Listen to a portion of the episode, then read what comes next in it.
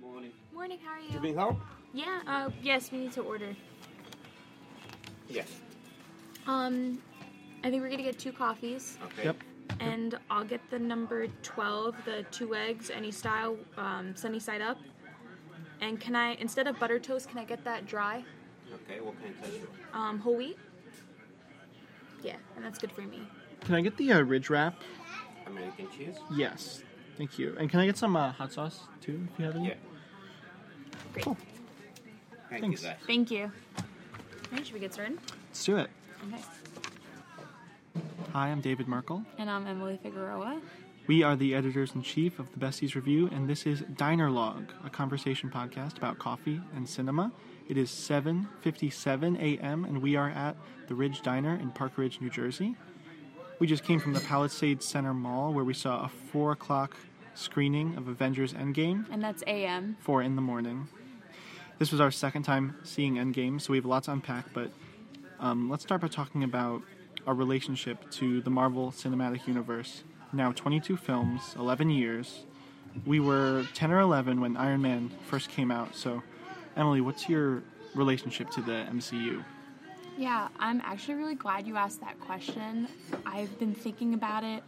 Um, I feel like us being college students, um, born in 1997, not really part of that first wave of Marvel um, fans, our relationship to the to the MCU is very specific to our generation, in the sense that, and I think I can speak to you uh, a little bit about this, is that we're not necessarily fans of the comics. I've actually never read any of the comics personally, um, so the relationship that we have is purely to the films and to the franchise that's been built um, these past 11 years. Thank you. you. We got our coffee. Morning, Kathy.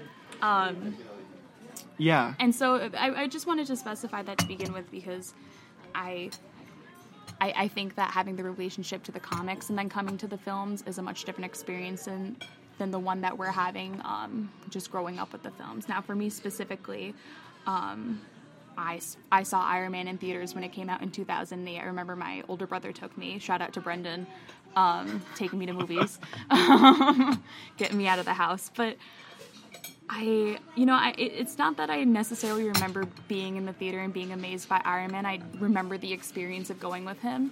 And at the time, um, nobody knew what this would become. Um, Right. It was a gamble then. It was a gamble casting RDJ. Um, and so it, it was just a movie that came out, and that's how I treated it. Didn't, it took me a while, even after that was a success, and even after films came out after that. I saw a lot of Marvel movies in theaters. I think there's only two from the franchise that I didn't see um, in theaters. But even like past that point, I did not realize how big it was going to be until um, maybe a few years ago. Maybe when we met Yeah, maybe and we wh- started watching movies together and we started talking about how much movies meant to us. I was like, wait a minute. Wait, yeah. So, Yeah. so I'll jump in. So, for me, I didn't. Uh, I might have seen Iron Man. I don't remember. I remember for stuff in theaters. I definitely saw Iron Man 3 and I definitely saw Guardians of the Galaxy in theaters. Um, but I did, and I watched the first Avengers on Netflix because someone told me it was good. Um, I think I might have also done that with one of the Captain America movies, probably Winter Soldier Yeah. but I didn't watch them in order. I didn't know they were all connected. I saw Guardians and I loved it. It's one of my favorite movies. That was your And- real first love when it came to the MCU. Oh right? yeah, and I had no idea it was connected. Yeah. Like I I didn't know there were other movies, and so when we met, I knew you were really into it. So we binged all the ones that had already come out, Right. right? Leading up to, I guess it was Ant Man was the last one, which we got on Redbox, and then so the first one I saw, the first one I saw in theaters, uh, like officially for being a part of the cultural moment was Captain America: Civil, Civil War. What a great one to start in theaters with too. Yes, say. it was very exciting, um, and now I'm connected to it as much as you are. So I think um, something I want to add to because now that I'm reminiscing about just my relationship watching um, Marvel movies as a younger kid, it was also it was not necessarily a relationship like I've said that I remember in theaters so much as I remember being at home, coming home right after school, turning on the TV and hearing FX presents and Iron Man and or um, Iron Man three was also one they played a lot. Not not so much Iron Man two, but um, I wonder why. Wonder why? We know why. Um, but it's so funny because I they they played it so much. That's the reasons why I've seen those movies countless countless times. Um, but it's also funny because when I when we recently did our Marvel binge um, leading up to Endgame. Uh, I can pick out the points in both Iron Man and Iron Man Three, where, where I knew the commercial would start, Yeah. where, and where and what scenes they cut Because in you order watched to it make on, on like cable. yeah, because I watched it so much there. Yeah. Which is another funny aspect to the my MCU relationship too is that it wasn't just a theater experience. That's that was the cultural part of it was that it was everywhere and it was on cable when I came home and it was just like Tony Stark being a figure not only within my house and in the theater but also just like in the back of my mind especially as internet culture grew and he was just everywhere I looked. How long do you think uh, Endgame will run when they put it on, on TV? I hope forever. Add the commercials in? You think it would be like four hours with commercials? Oh, you mean that way? Yeah. Um, you know, I don't know. That's a great question because I don't think this is one they'll they'll yeah, replay on TV It's much. hard. Um, so, in case you didn't already um, get what we're talking about, um, we're going to be talking about Endgame. We've seen it twice now. Uh, most re- most it eight more recent, times? most recently, uh, about 20 minutes ago. Um, and so, if you don't want uh, Avengers Endgame spoiled for you, I, Don't listen to I this. suggest turning it off Go now. away. We've said all we can say. Well, do you have anything to say, non-spoilery, to, to people who haven't seen it? Um, oh yeah, Should sure. they see it? Is Um, it good? Do they need to see the other ones? Warning, it's great. Um, It's great. I, I would say that um, if you haven't seen really any of the films within the Marvel franchise, um, it would be difficult for you to appreciate uh, the amount that's packed into this film. Um, it's definitely, and this word's thrown around a lot in a lot of reviews that are coming out recently and a lot of podcasts that are being reported. Uh, it's fan service in the sense that it's really paying homage to those fans that have put in the investment, have been following this franchise for years, have put in the 65 hours of watch time um, for the 21 films that came before it. Um, the film not only builds off of storylines that has happened previously, but also just has a lot of references, callbacks. Um, it's very self-referential, to quote David Merkel.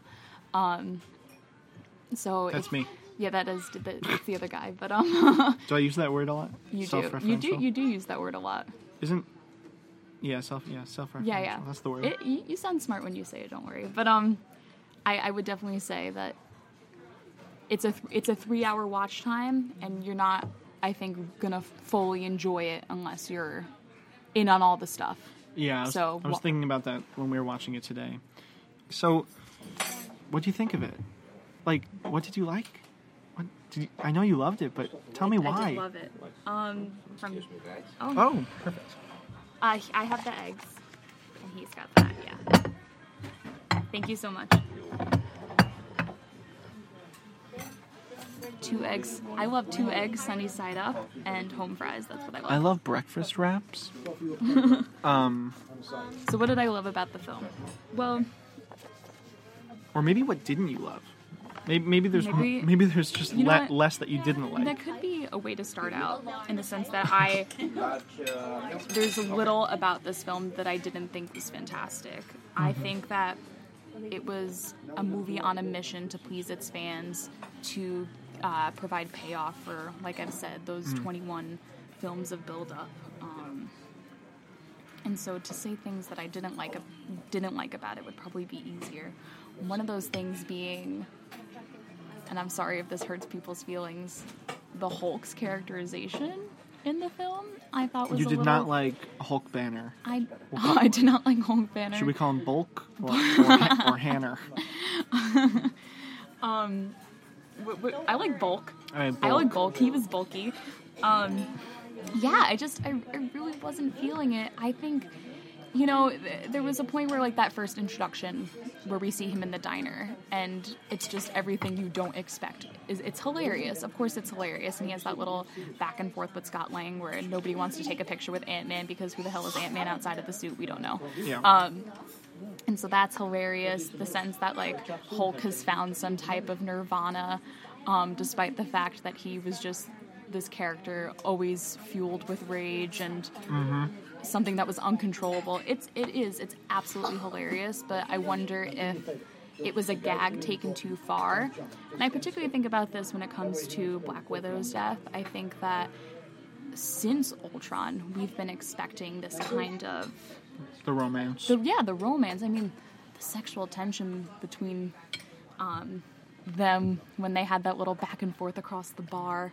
I remember in Ultron was like it was weird at the time I think for me because I wasn't expecting it but I, I got on board with it the separation that they had in Ragnarok and then when Hulk, Hulk comes back onto the Quinjet and he watches that video of Natasha and everything just kind of surges back in him because he's back in his human form he's Right. kind of back from this place where he had been gone for two years. Like, I felt the emotional resonance between those two characters, and I guess I was just expecting more, um, more, more from them, especially since it's Natasha's more more of that relationship, more of that relationship. Where like, if you're gonna kill off Black Widow, which they and do. which they do. Spoiler alert. Sorry.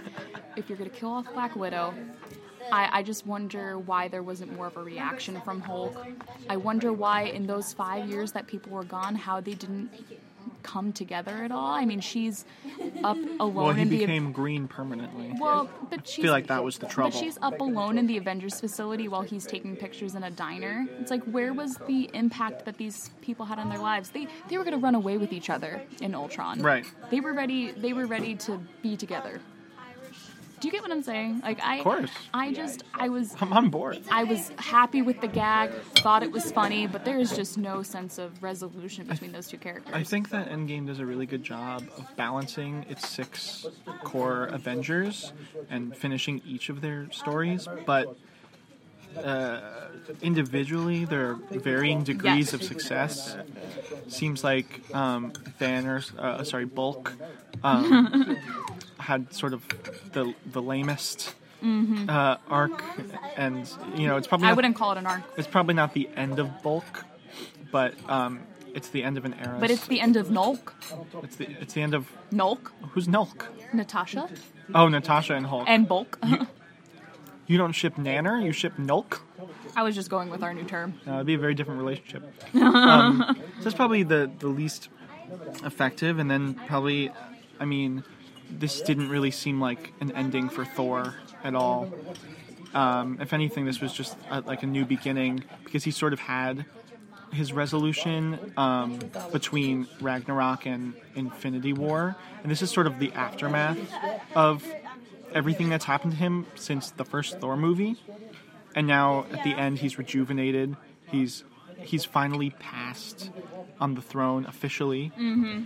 and so even though um, each of the characters had varying degrees of success related to their arcs or non-arcs, I think each one did get a, a closing that they've been looking for for multiple films. And I'm just going to run through them real quick. Sure.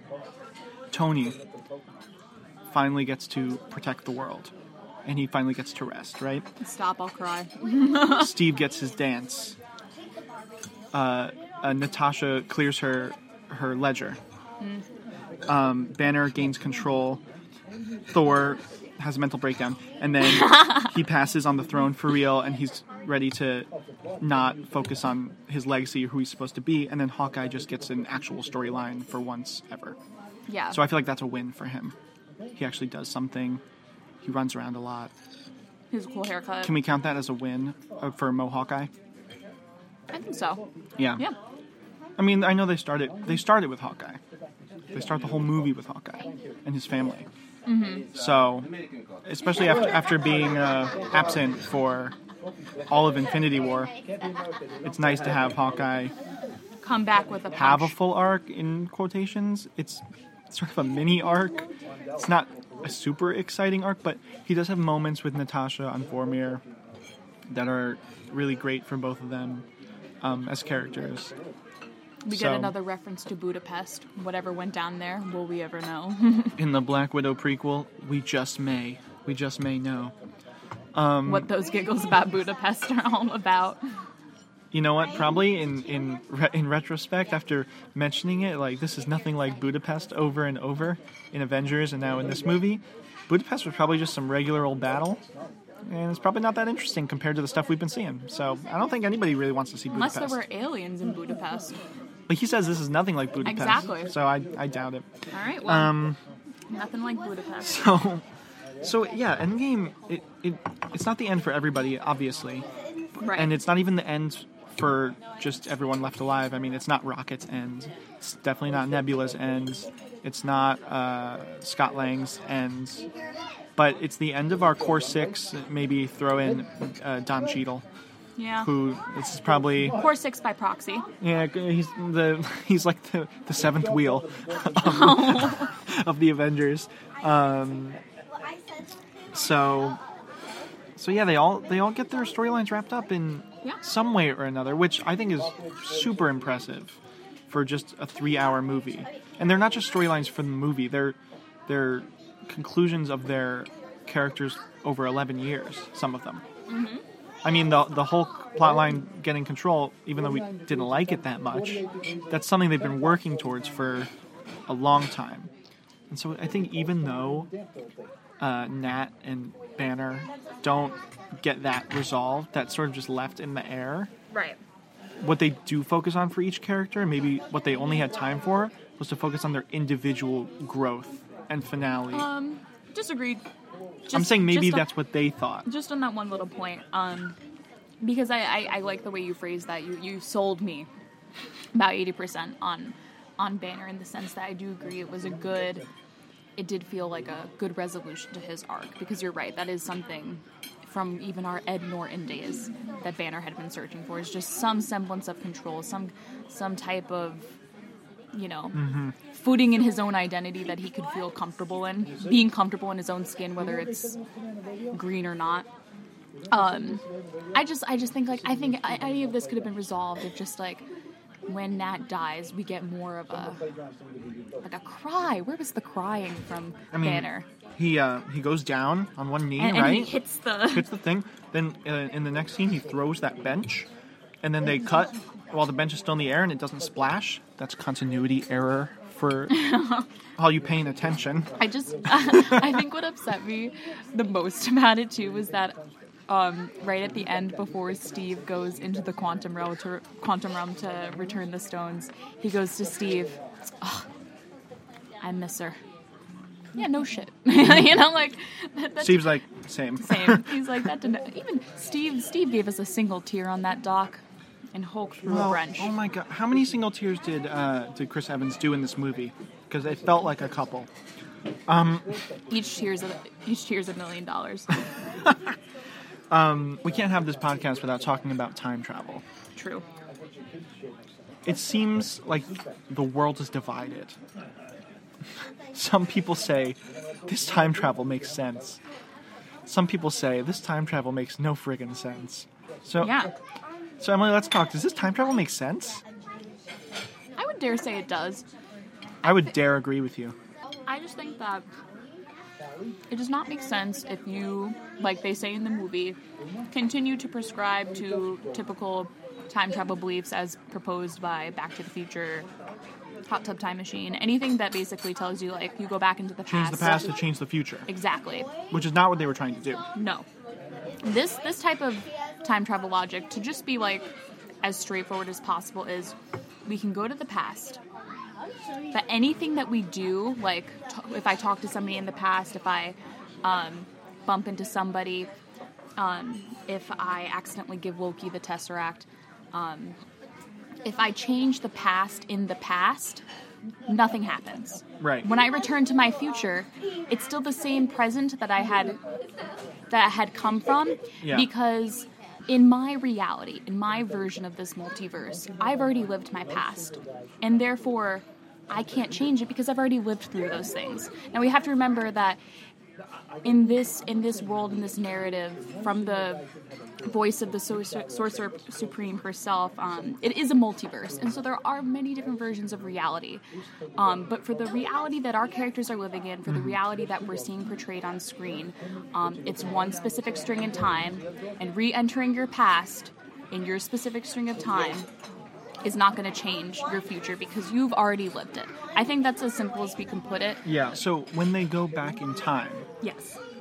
it's almost like a playground of time in, Sure. this, in the sense that like you know you could kill someone back there back in time and they're not dead in your current timeline it's I guess the best way to maybe think about it is kind of like a simulation. Right. I'm, I'm entering a simulation of my past, and so the things that I do in this simulation have real no real repercussions because it's no longer it's no longer my life. It's no longer what I'm actually living. What does have repercussions is when you enter the past and take an object and you bring it to your present. Right. That's the, the present is where you can inflict change on your future. And Right. so when I go back to the past and I take the Infinity Stones and I bring them to the present moment to do a snap, that has actual consequences. And that's and that's how I'm able to not go back in time before Thanos' snap and stop people because that would be impossible. But that's how I'm able to bring everybody back in my present moment 5 years later. i mean hulk says it best bulk i'm sorry bulk says it best Excuse us. just the, the baseline rule of mcu time travel is that you can't change the past Mm-hmm. but if you go to the past then what is the future is your past. So doing something in the past won't change your future because your future is now your past and you can't change the past. It makes sense if you choose to accept it in the Yeah. sense that none of us know how it's a comic book movie. Also- this is how time travel works there. Just go with it Also, none of us know how time works anyway. So if you choose to prescribe to one theory of time or another, it's just a matter of accepting whether that accepting it or not. You know, in in this movie, in this universe, you just have to go in. You have to understand the rules, and if you prescribe to their certain logic, then it actually does make sense within the movie. But you just have to adjust your thinking. I where people are getting confused is that most time travel movies, the stakes are are that if you change the past, it will inherently change the future, and that's bad. And those are the stakes. The stakes here is that they only have enough Pym particles to do one jump, so they have to get it right the first time. They're not worried about messing up what has happened or reversing what has happened. They're trying to do something new. Right. And so I think that that helps the movie because everything else would be way too complicated. You wouldn't get all these great cameos, all these great moments. Um, Captain America saying "Hail Hydra," um, fighting himself. Um, you know, Well, what, what, sa- save some of those good scenes from when we talk about best scene in the movie because I have some. oh, we're gonna vote on best scene. We're gonna we're gonna, right, we're gonna, do talk. it. Okay, last couple like plot hole things, or, Sure. just things to discuss that are still up in the air. Um, some people were wondering, you know, why can Captain America lift Thor's hammer? And I think you had a pretty good explanation for that. And want if me to- Thor says in the movie, he says, "I knew it," Yeah, I I'm glad you caught that this time. and it's so- because he knew it.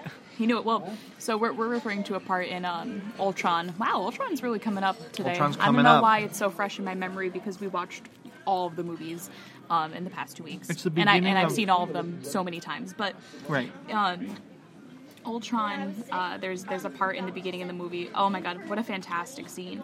Um, they're all sitting down in Tony Stark's house. Is it the New York facility? What was no, the New York Avengers facility? They're in the Avengers Tower. Right.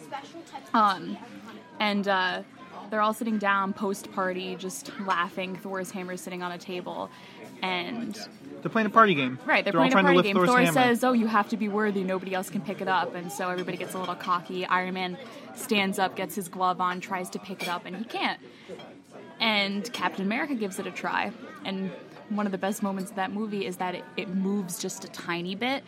And you hair. see you see the panic in Thor's eyes, but he d- isn't able to lift it, so he's not completely worthy. And then there's Oh, was he faking it? he was totally faking That's it. That's the theory. He was faking it. I think so. It, you- I think there's two ways to see it. I think in this in Endgame they suggest that he might have been faking it in the sense that he, Thor says to um, Captain America after he lifts it, "I knew it," as if. Captain America was able to lift it the whole time, and he was just playing with Thor during that scene in Ultron. At the time when I saw Ultron, I thought Actually, not at the time when I saw Ultron. After I saw Ultron again in our recent binge, and then after we saw Endgame the first time, my logic trying to understand it was that, you know, Captain America does grow a lot from Ultron to this movie. And I think He's always been good. he's always been good, but I think something that held back his character because he was never perfect. He was an embodiment of a lot of things that people perceive as perfect, but he held a grudge. he had that fight with Tony. And even though Tony was more vocal and more angry and definitely came across more as the stubborn one, Captain America was at fault. And he did, in a sense, have some. He did abandon in a way. He did um, refuse to play everybody's game. He's definitely not a diplomat in the way that T'Challa is, who doesn't necessarily want to play the game, but knows that he has to.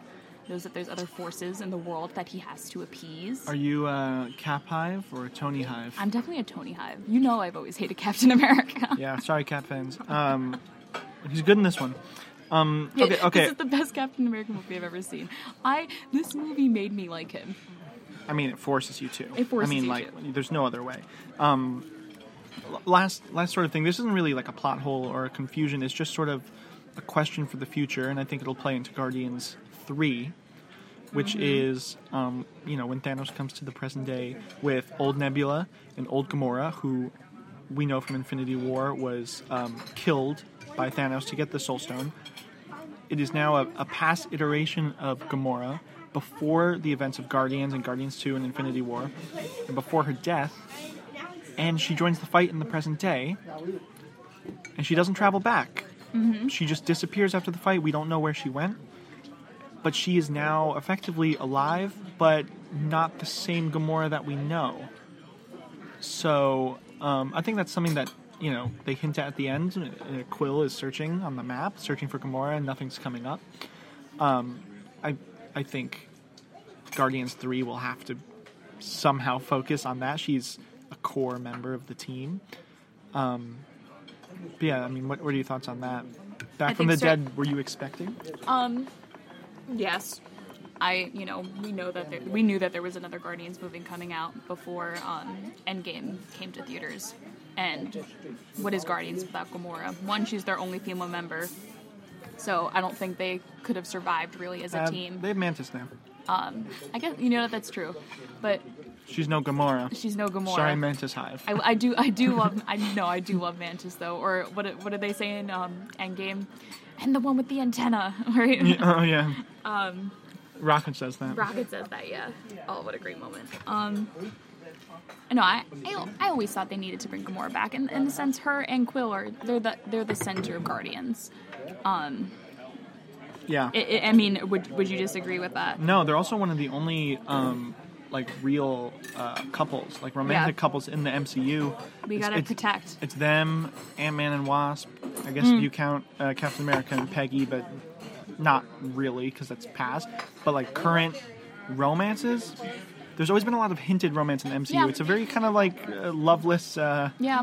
series, I but mean, just as a, a Gamora fan myself, she's always, I think, been either number one or number two of my favorite MCU characters. Mm. She's just such a strong, powerful character, and she has one of the most complex, interesting backgrounds. I mean, her whole connection to Thanos throughout this Infinity Saga, like, that's. She has so much depth yeah, just because of that connection. And then she's also, on top of that, she has her relationship with Nebula, which is so weird I, and l- I weird. love the way they've they've developed Nebula and her relationship with. Uh, Uh, you know, Gamora. and and the best thing they did was. The, the best thing they did in those movies was not forget that you need to have an em- emphasis on the relationship Mm-hmm. because it's not just their personal connections with Thanos having daddy issues. It's you know he tore them apart as sisters, and so when you see them come together at the end of Guardians Two, which is one of the better moments of Guardians Two in a movie that wasn't that fantastic, yep. um, that scene in the cave, it's just like that's where that's where the money is. That's where the heart of the movie is. It's right. unpacking those complex relationships and seeing them evolve. And so, for looking forward to Guardians Three, I think one searching for Gamora, maybe a song name. I feel like that could be a song. Like you think like Chris Pratt maybe would like write like a uh, write a power ballad, yeah. power ballad. I'd, I'd be excited Searching for for Gamora. He could record it onto a new cassette. Oh, that'd be great, and then give it to Oh her. wait, but now he has that. Uh, he has a Zune now. That's true. He's a modern man. I, I mean, I'd be. It would be a shame if he doesn't get some sort of new cassette for Guardians Three. He can't just be on You his? Zune all the time. But he was just he was just on Earth. He could he could have picked up some equipment to record. I'm just saying that I do think they've set up a good storyline for Guardians 3. I think I that do. the I- appearance of Thor in a Guardians 3 is a strong possibility because of his new connection with the Guardians. Mm-hmm. I hope more in, in a smaller capacity than you know than they're hinting at. Yes. Um, yeah. I don't because Thor is a he's a huge character, and he and he's on screen. He's he's big. Like he, except for maybe Endgame with his most recent transformation, which I'm sure they'll reverse um, as him and Quill compete to be the hottest bod on the on the ship. But he's a command, he's a commanding force on screen, comedically, dramatically, um, and so you know, I don't. I love the Guardians and I love Thor. I worry about Thor overpowering them if he's like a core Guardian Sure. for the whole movie. You know what I mean? So what was this? What was this initial question? Where is? Who is Gamora? Why is Gamora? You know, you know what they they actually um, Drax's question is now answered from Infinity War. Why is Gamora? Because she came from the past and now she's floating out there somewhere. That's why. All right. Well, moving on then. Moving on. Um, let's let's crown it. Let's crown the best moment, the best Yes. scene of Avengers Endgame, and you know we can talk through some of them, some iconic lines. Sure. Let's call them. Let's call them. I don't want to call them scenes, and I'm wary to call them moments, just because I want to use that definition to explain a moment from the film that I enjoyed Okay. later on. But I'd be really interested to hear your first takes on what you thought were the best moments in the movie. So when I was writing down like my first thoughts after just seeing it once, um, everything that came to mind was Captain America. It's him in the elevator in 2012 saying "Hail Hydra." The crowd went crazy, bigger than anything in the whole movie except maybe the ending. Um, him fighting himself for the for Loki's staff, um, and and the the old version of him thinking that he's Loki in disguise, which is hilarious. Um, he finally gets to say "Avengers Assemble," which he only almost said at the end of uh, I guess that was Ultron. At the end of Ultron, he says "Avengers," uh, and then they cut to credits because they like to tease us. They finally got to say "Avengers Assemble," and it was when literally everybody was there, minus Black Widow Rip. and Vision, I guess. Um, yeah. So I feel like Cap had the, the fan service moments that really yeah. that really stick out to me, and Tony had the emotional, like it'll stick with you forever Right. moments. So let me say then what my. Now that we're pivoting. How much do you Tony. lo- wait? How much do you love this movie? I love this movie 3000. Three thousand. It's gonna Um, be a meme forever. I hope it is. my favorite moment, now that we're at Tony Stark, my one true love, is um Tony snap. His sacrificial snap. I am Iron Man. That was, you know, wh- whereas Cap had more callbacks that were, were fun to see throughout. I mean, as you've said, Hail Hydra was probably my second favorite. What, that was the callback to NL callbacks was It I am. Iron Man. Should we back reenact to it? back to yeah, go ahead. Let's do it at the same time. He said, "And I Am Iron Man." okay. Um, Too close to the mic, but um. no, I just I think that it, it goes back to I think what we were talking about before, um, which is honoring our origins. And you know, he's the first movie in 2008. That movie was a gamble. I remember we were talking, I think, a few weeks ago about about an interview that Kevin Feige did, which was a few years ago. Um, now, about starting the MCU, not sure, not being so sure how to approach the movies, um, since these characters are so loved, um, since nothing like this had been done before prior to that. Yeah, thank you. Um, cl- clearing the plates. I, I ate my eggs and my potatoes while David was talking before, but um, how were no, they? oh my god, delicious. um, yeah, Kevin Feige had done an interview talking Right. about learning how to trust himself as a producer and learning to trust the vision of where he thought Marvel should go. He said that filming Iron Man was a really wary process because like I've said they didn't they didn't know how to treat these characters that had never been to the screen before and the mm-hmm. moment where he thought to himself we need to we need to trust ourselves as creatives we need to trust how we're adapting this was when RDJ improvised the line "I am Iron Man" at the end of the movie. Um, that was not in the script. That was not something he was told to do. That was just RDJ being the magnificent man that he is. And from that, I think that's where the spirit of the franchise was born. And so I, I think that's in everybody's mind. I think that's the that's the iconic line that even if you didn't know that story, that's what resonates with fans. That's what FX used to promote the movie when it would play constantly on on TV. They would show that one little clip, and I'd be like, okay, well, I've already seen this thirty times on the FX in their weird edited version, but I'll watch it again because it's Tuesday night and I don't want to do my homework. It has two, and it has two meanings too, because Yes. it's Tony Stark saying "I am Iron Man," and it's also Robert Downey Jr. saying I- "I yeah. am I am Iron Man." Yeah. because that's who he is now. That's who he is. This is what he'll be remembered for. So, do you want to Clearly. talk about then where the character of Iron Man has placed himself in today's culture? Because you're right, it's it's so much more than a man playing a character. It's it's a movement. He's a symbol.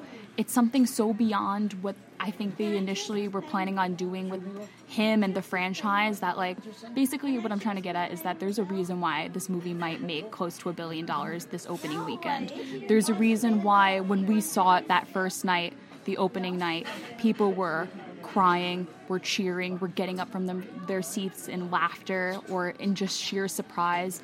There's a reason why one of the most emotional moments in the movie was not even in the film narrative itself. It was at the end with the credits where they went through the core six. Hmm. yeah, we should talk about the credits. They went through the core six They had their signatures. and they had their signatures. The most I cried personally, and the most I saw the little girl cry, who was next to me the second time we watched it, was when RDJ came up at the end. yeah. And so I'll talk about that in a little bit, but I, I want to hear what you think about Tony Stark, the cultural character. Well, because I know like uh, fans are split. I mean, Tony is as much as people love Captain America. Tony's the face Right. of the MCU. Oh, and no there's doubt. a there's a reason that he's the one who goes in the battle. He's the, it's the there's a reason why he's the one who snaps, and why he gets to call back to the very first movie, his very first movie, the whole thing, and it's you know it's moments like this that um, you know I remember the wise words of somebody uh, named Groot. I think we are Iron Man. We are Groot. No, we are Iron Man. oh, we are Iron. I, I agree. Because when he says it in, in this movie, in the first movie, he was saying, I am Iron Man. In this movie, you feel like you're a part of it. yeah, You didn't feel like you were a part of it at the beginning because there wasn't anything to be a part of. It was just the beginning. right. And now when you see it, it it's all connected.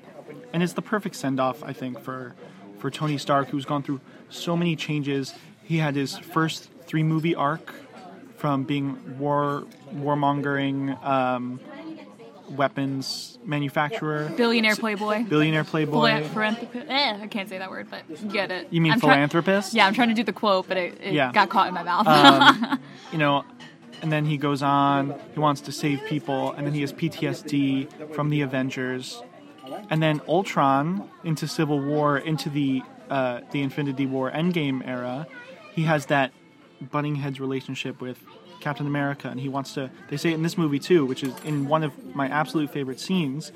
After Tony is saved um, by Carol Danvers at the beginning of the movie, when him and Nebula are saved, um, and he's wearing the IV, and he's yelling at Captain America, and he's repeating verbatim lines of dialogue from Ultron about how he wanted to put a, suit, of armor on the world, and that's just hits you in the feels. yeah, he's Great definitely acting. he's definitely the epitome of a of a well done character arc. Because you're right, he had his character arc in his three movies, but being a constant figure. Mm-hmm. In a bunch of other ones, we, we really gain a sense of not only where Tony started, but what his struggle was and where he was going. And that's what makes the last line from Pepper so devastating. Right. you can finally rest because it's not so much that she asked him if he could rest at the beginning of Endgame when he was first propositioned by Captain America to do this like one final mission, the mission of all missions, but it's also it's Iron Man 3 where she was like, "Well, why do you need to keep tinkering? Why are you Right. why do you keep doing this? Why can't you just stop?" And you've always gotten a sense from Tony that he can't stop. He's an mm-hmm. ADHD genius who needs to constantly be doing something because something's always eating at him, whether it's his need to create, his need to protect. Those needs change throughout all the movies. His own movies, through his movies with, I mean, I, I think about um, Spider-Man: Homecoming, where he becomes that father figure. There's also that sense of he always needs to be fixing and he always needs to be doing because Mm-hmm. he needs to recruit Peter not just so he has backup for Civil War, but also because he feels a type of responsibility for him. If he's Right. not out there protecting people, if he's not out there doing something to ensure the protection of others in the future, then he doesn't know what to do with himself. He's just kind of like in limbo. Yeah, he found his calling after the first Iron Man Right. movie of of being that person, and he never gave it up. which which is why you know because I was thinking about who Tony Stark was at the beginning of Endgame after that encounter with Cap after the five year um, title card because you, you see him in this domestic setting he seems very happy and on first watch I thought did he grow did he grow and why is he tr- why is he risking it because I, you see him, he's the epitome of a caring father. He seems happy. And so at first this question of ha- is he able to rest? Yes, he's able to rest because he's happy. We can see it on screen, except that he wasn't. And I, I think this was very clever in the movie's part. Um, and that in this second watch, I really noticed that the gift he was making for Pepper was a suit. Right. And so, if he was really past Iron Man, if he was really past the hero's duty, he would have nothing to do with any of the imagery Right. of Iron Man itself. Well- Iron Man is the representation of him always needing to do things. He wanted so, he wanted to put a suit of armor around the world, and when he couldn't do that, he decided to put it around his own family. And you know, they probably hinted uh, at that more obviously than we realize in every single movie. Yes. Everywhere he's ever lived has been blown up, and then he moves. You know, his his house in California is blown up, so he moves to Avengers Tower. Right. Avengers Tower is destroyed, so he moves to the whatever Avengers facility. And he's always he was always moving, and because he's never gonna stay where he is, he's never gonna stop Always- fighting, and so he'll right. never have that domesticated life, even if he did have it for a short period of time. always moving and always outfitting his friends. So he gives Pepper the suit in this movie. Gives, he gives uh, Tom Holland the suit in. Homecoming. He makes all the suits, all the equipment for the for the Avengers themselves. He, I mean, in the first few movies, he gives his best friend a suit. who Rhodey, those- Rhodey is War Machine. That's the beginning of him.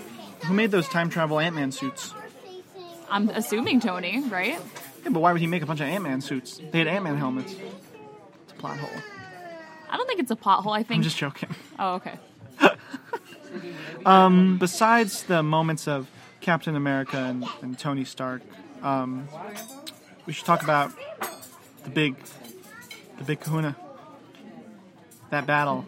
Oh my god. That battle, though. Um, I mean, there were a lot of great moments in the movie, but I think like just the best. I mean, uh, here I wrote a list. I found this online. Here's everybody in the battle. All of the Avengers, sans Black Widow. All the resurrected uh, Avengers and, and teammates from the Snap. The Guardians of the Galaxy. Doctor Strange and his sorcerers. And the armies of Asgard, Wakanda, and the Ravagers from the Guardians uh, franchise. That's huge. It's crazy. I mean, you could just go through the list of all the individual characters who we know who were there. It's got to be upwards of, you know, 25. You know, you can hardly keep track of them, but they all get their own like little moment to shine in that battle. How did you feel when you saw it? I think I was the best word to describe it was overcome. Um, because it, it was it was a I was expecting that moment, but I don't think it was I wasn't expecting it at that time. Right before everybody shows up, Cap gets Cap gets the crap beaten out of him um, by Thanos, and you think he's about to do this like I can do this all day kind of moment where he Yeah, he's does- got to stop saying that. does the slow getting up and he kind of looks up and he's like, oh god, I gotta keep going. And that's when everybody appears. One, it was just beautiful timing. I mean, the coincidence of uh, people appearing in battle is always exciting to see, even if it's a little. Because you know, it starts with the weird, but the message from uh, from Sam. Yes, it He's starts like, with- do you, do you, he's like on your left. Right. And then Um, everybody comes through the the Doctor Strange portals, which is fantastic because I love Doctor Strange. They come through Stephen's holes. They, they come all they come through all of Stephen's pores. his glowing his glowing His- holes his glowing- onto the battlefield. Shout out to Stephen Strange. I love you. Um, and, you know, it, it's it's a really beautiful moment. I'm, I was overcome because it was it was fantastic to see all these different characters from all these different places not only come together, but in the extravagance that they do. Yeah. I don't think it was just seeing the people that we've been seeing throughout the movies. For me, it actually might have been the impact of seeing the armies of Wakanda, of Asgard, and the Ravagers because you get the sense of how large the Avengers universe is. It's not Right. it's not just these characters. It's it also embodies like all these different places where these characters have been coming from. And I think just the sheer volume of people that wind up being on that side and then Cap's line is just great. You're right with the ending of uh Avengers Assemble finally. Yep. There's also a sense of like it's not it's no longer about just our group of Avengers that we know. It's about the community of the Avengers themselves. It's mm-hmm. it's it's the people they represent, but it's also the fans. Yeah. It, it, for me, that was a fan moment in the sense it was encapsulating how many people are involved in this franchise, how many people we represent. It's like it's a lot. I, I felt I felt on their side. I felt on the front lines with them. I thought all those bodies were representative of the community that MCU has built. I think it was Yeah, symbolic. yeah, and and I don't know when the next time we'll see something that grand with that many Right. people will be, but it was pretty incredible. I mean, it's just chock full of um, fan service moments. I mean, you have you have Spider Man holding an Infinity Gauntlet, riding with Valkyrie on a Pegasus, like. That's just that's just like three seconds of the fight, which is like ten minutes long, and you and you have you know you have um, uh, Pepper in her blue suit fighting off stuff where she's apparently very good at. And you know, you have that one shot where all uh, after Captain Marvel arrives, where all the female Avengers Best. get in The best. get in formation and they go at it. You know, um, it's and and and then of course you have the ending, not just Tony's ending, but Thanos turns to dust. I mean, just that image, that moment was pretty pretty Right. powerful. Uh, you know what, I thought was might have been the most devastating part of the battle was um. You know, I'll say I'll say two things actually. Two two devastating parts was I forgot for a second just how young Peter is. Yeah. Um, Tom Holland's young, which I appreciate a younger casting for Peter Parker because for too long we've been casting adults to play high schoolers and it's pissing me off, man. But just the moment he has the gauntlet, he, he falls for the umpteenth time and he's on the floor. Gunfire is just raining down from the skies, and he's just curled up in a ball, scared. It's right before Captain Marvel saves him. Uh huh. I I forgot how young he was. I forget that he was a high schooler because he's using instant kill now. He's a big boy. Um, I think that was devastating for me because that that gave me in the middle of the fight scene a sense of what's on the line. Lives are on the line. Um, innocence is on the line. For a, for a boy like that, it's like we love Peter Parker because he's this like cute kind of quippy little kid and you forget that he's little and You- so that was a good reminder in the middle of the battle that there's real stakes Yeah, and you know what that reminded me of? He's, he's when uh, Captain Marvel walks up to him, he's clutching the gauntlet and he's like trembling there. Mm-hmm. Yeah. and that seems like almost a direct parallel to uh, Captain America: The First Avenger. In that Yes. training sequence when he throws the fake grenade and Captain America jumps on top of it, like the- he was holding it and he was ready to die holding it, yeah and he's 17 years old. but um Pretty incredible. And what was your other moment? my other moment which i think was probably hands down the most devastating part of this battle was that number one it's the one scenario that Stephen Strange held up to Iron Man, and I, I just want to unpack why I think this moment means so much. The one shaky finger is what you're referring to. the one shaky finger while he's holding finger. off the water. Yes. Because the reason why is because when Stephen Strange goes and looks at all the different possibilities um, in Infinity Wars to see how they could potentially beat Thanos, um, he says that there's one, and Tony Stark asks about this in the midst of the battle in Endgame. And Strange says, I can't tell you because then it might not come true. Now, when Stephen Strange looks into the future and sees how they defeat Thanos, he knows that it has to be through RDJ's sacrifice. There was Right. only one way, and it was Tony Stark dying. Mm-hmm. And and that's what gets me is that when he holds up to that number one to Tony in that moment, they both have a realization between the two of them. Stark realizes, I know what I have to do now. I have to be the person to do this.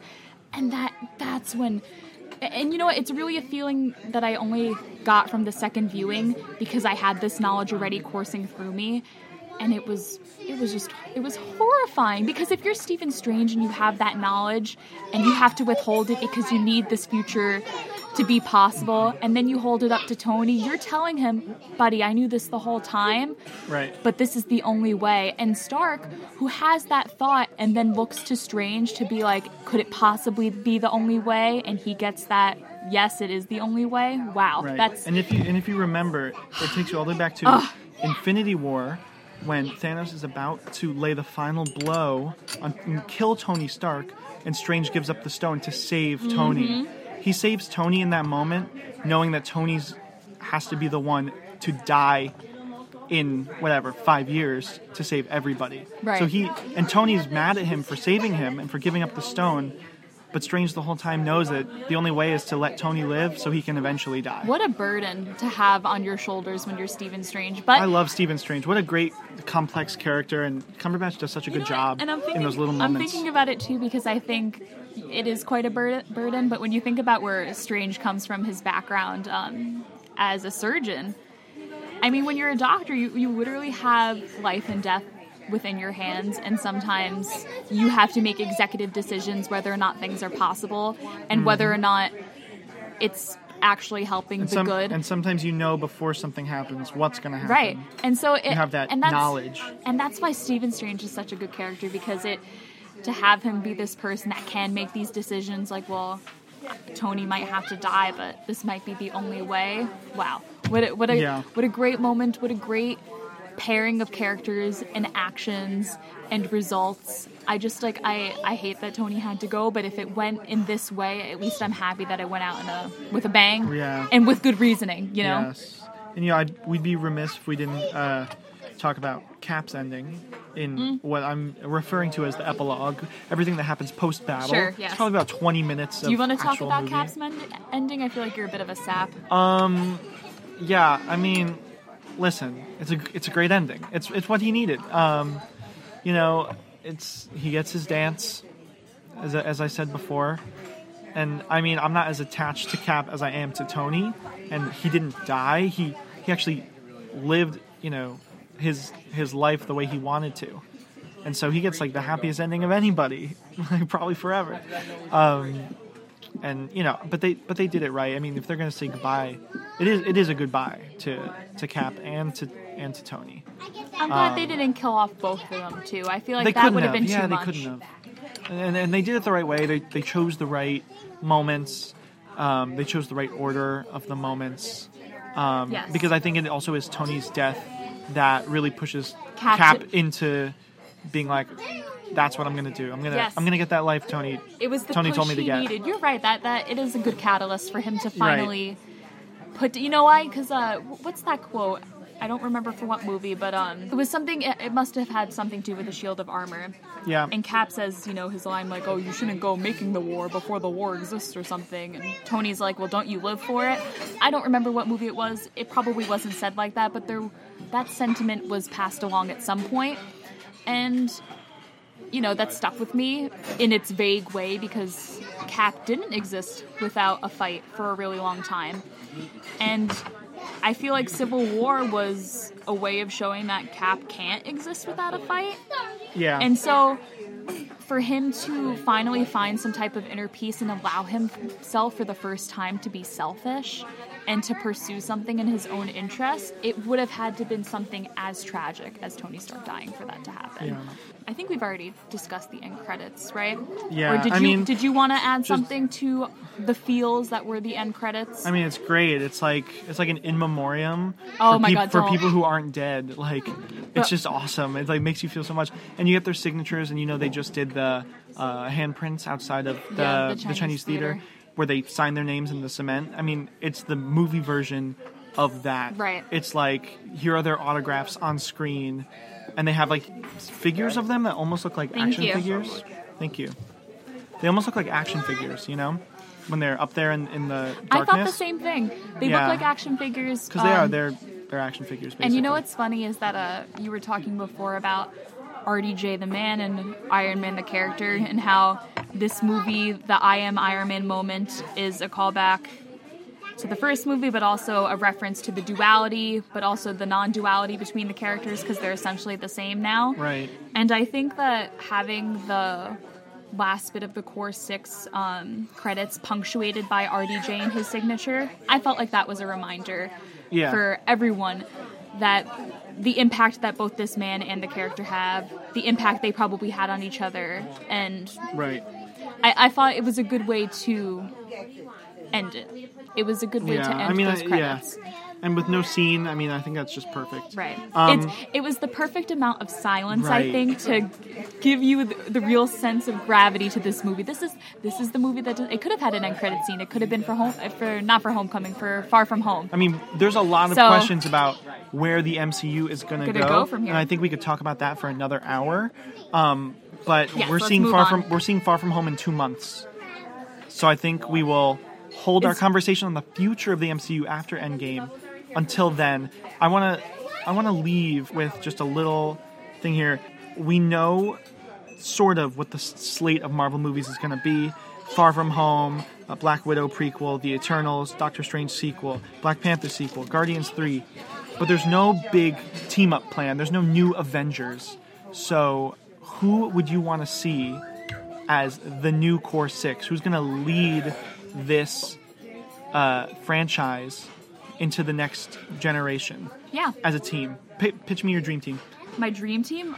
Do, do you have your six? You know, because I was I was thinking a lot about this question um, prior prior to us talking today, and at first at first I was pairing up people that shouldn't have been paired up in the first place. I think I was my first response was to put all my favorite characters into one team and be like, this is the dream team. Right. And that dream team was like it had Guardians characters, it had Captain Marvel, and then it had Spider Man and um, T'Challa, who's Black Panther, and and then I had to like tell myself to calm down and remind myself that wait a minute, there's the Earth characters, there's those Terrans, and then there's the people that belong in space and should be doing stuff in space. Right. And so I had to remind myself, no, this question really isn't about who are your favorite people, list them right now. It's about teaming people up and seeing basically what the chemistry is between them.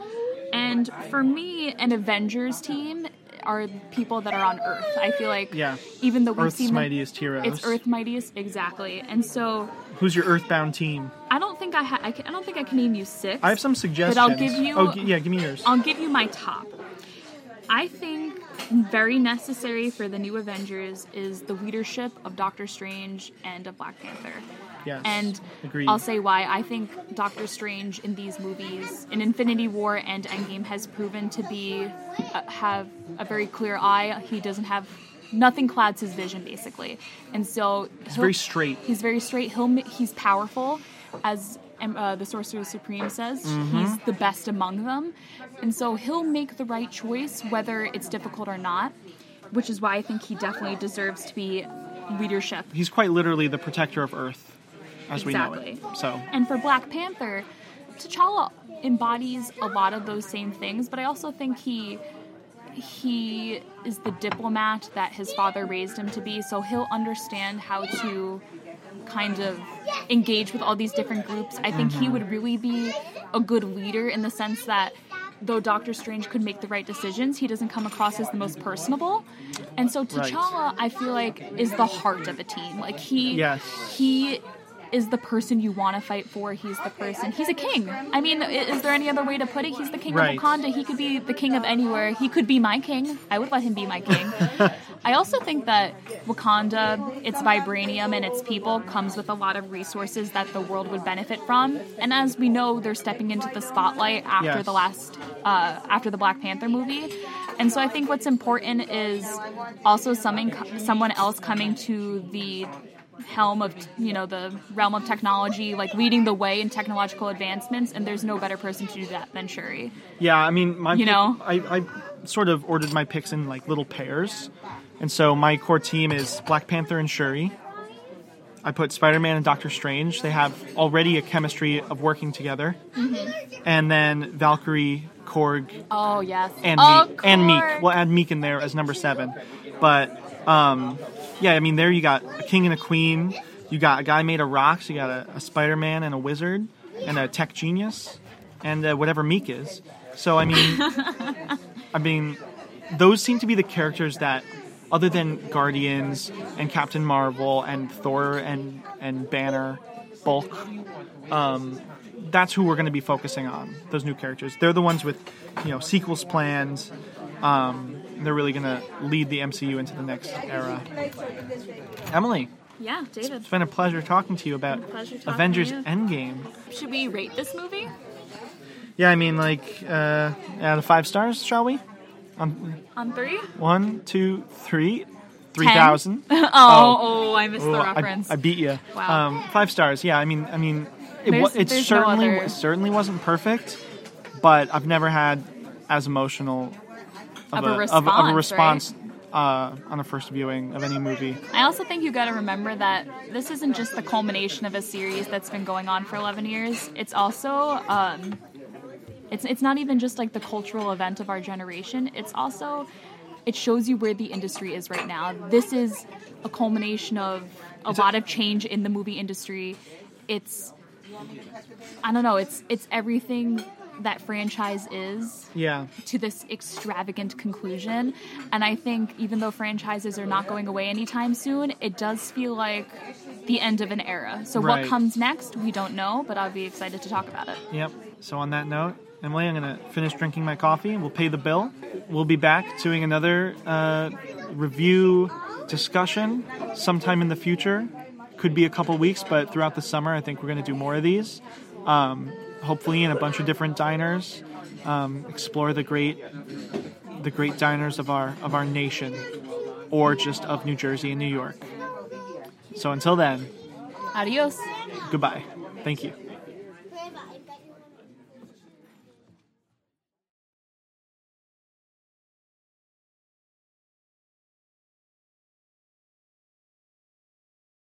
Where's the microphone? Right here, Where? Like at the bottom of the phone. What do you want the name of the podcast to be? It's called Diner Log, like dialogue, but in a diner. Diner Log, but Dialogue in a Diner with David and Emily podcast. What's it called again? Diner Log. Diner Log with David and Emily podcast. David and Emily's dialogue in a diner. Dave and Emily, diner dogs. What's the name? What's the name of it? Diner Log. Okay. Diner Log with David and Emily, the besties. The Avengers Endgame with David and Emily. Diner Log with David and Emily, where they talk about movies at a diner. Diner Log with David and Emily, the besties. Coming to a podcast near you, David and Diner Log with Emily and the Diner Dogs. One of those has to be good.